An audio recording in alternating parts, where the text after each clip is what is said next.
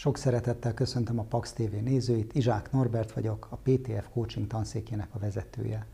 Tudatmódosító sorozatunkban minden héten 5-6-7 percben valamilyen pszichológiai jelenséget, coaching eszközt, technikát, menedzsment módszertant mutatok be. A mai alkalommal nehéz dologról fogok beszélni. Múlt héten már egy picit pedzegettem azt, hogy időnként a gyerekkorunkban lehetnek elakadások, vagy gyökerezhetnek problémák.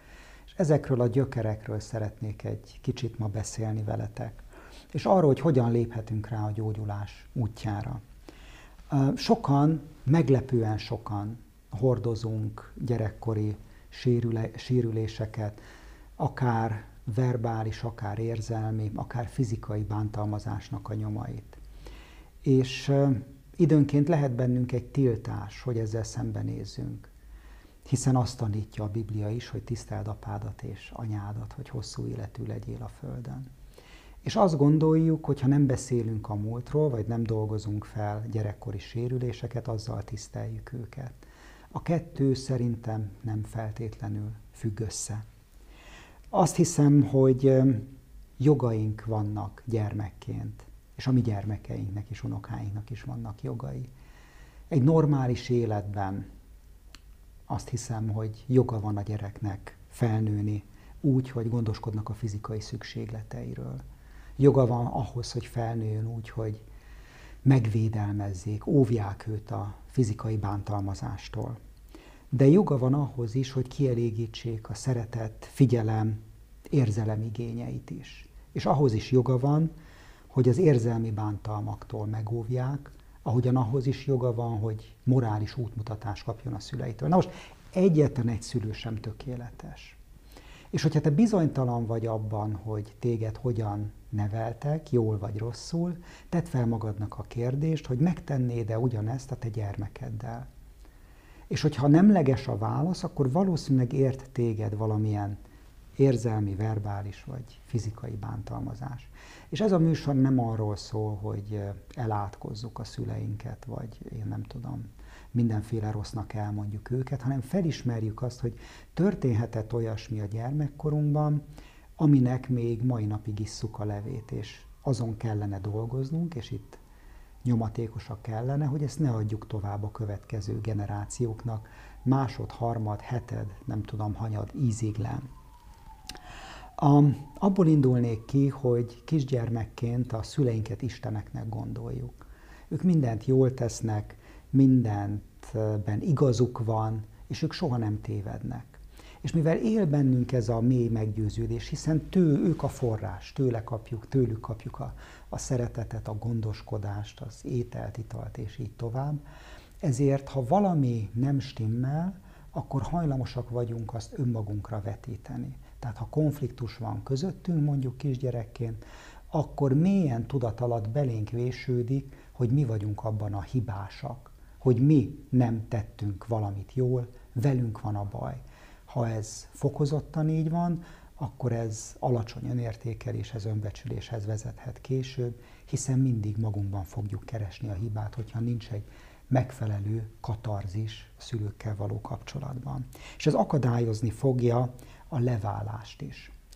Milyen gondjaink lehetnek? Például azt gondolhatják az általános kamaszkori lázadásra, akár még vallásos hívő családokban is, hogy ez rettenetes nagy bűn, Isten elleni lázadás, az isteni rendnek a megkérdőjelezése. És lehet, hogy megbüntetnek csíntevésekért, vagy olyan lázadásokért, amiben nem volt rossz a szándékunk. Lehet, hogy bűntudattal manipulálnak. És hát ahelyett, hogy szeretetben elfogadnának, és meghúznák a határokat, és saját felelősségre nevelnének bennünket. És hogyha ért bennünket sérelem, akkor mivel a szüleinket isteneknek gondoltuk, akár még gondoljuk is, ezért kialakulnak különböző védekezési mechanizmusok bennünk. Az első és legnehezebb védekezés, ami legnehezebb áttörni, az a tagadás, hogy meg sem történt. A szőnyeg alá söpörjük ezeket a dolgokat. Hogy hát nem, nem történt ez meg, nem volt semmilyen túlkapás, semmilyen rossz dolog. Mert továbbra is én gyengének látom magam, és a szüleimet erősnek. Lehet, hogy még akkor is, ha már nincsenek velünk, de a hatás még eltarthat.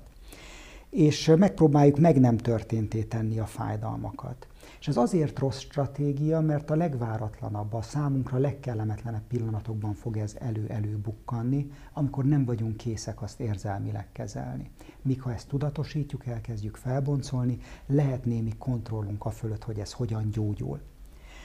Az is könnyen lehet, hogy megpróbáljuk ezt racionalizálni, és azt mondjuk, hogy hát nem volt az én gyerekkorom semmivel se nehezebb, mint a többieké. Jó, hogy eljárt az apámnak vagy anyámnak a keze, de csak embert akart faragni belőlem, hát azért én is megtettem a magamét ebben a dologban. Racionalizáljuk, lekicsinyeljük ezeket a dolgokat. És aztán lehet áttétel is, az áttétel valami olyasmit jelent, hogy ahelyett, hogy a szüleinkre haragudnánk, mondjuk anyukánkra, elkezdünk minden nőt gyűlölni vagy ahelyett, hogy apukánkra haragudnánk, azt mondjuk, hogy a férfiak azok mind ilyenek, mert van bennünk egy blokk, talán pont a tisztelt apádat, anyádat parancsolat miatt, hogy nem merjük rá ezt kivetíteni, nem merjük vele kapcsolatban ezt megélni, hanem inkább kivetítjük másokra. Ez olcsó kegyelem.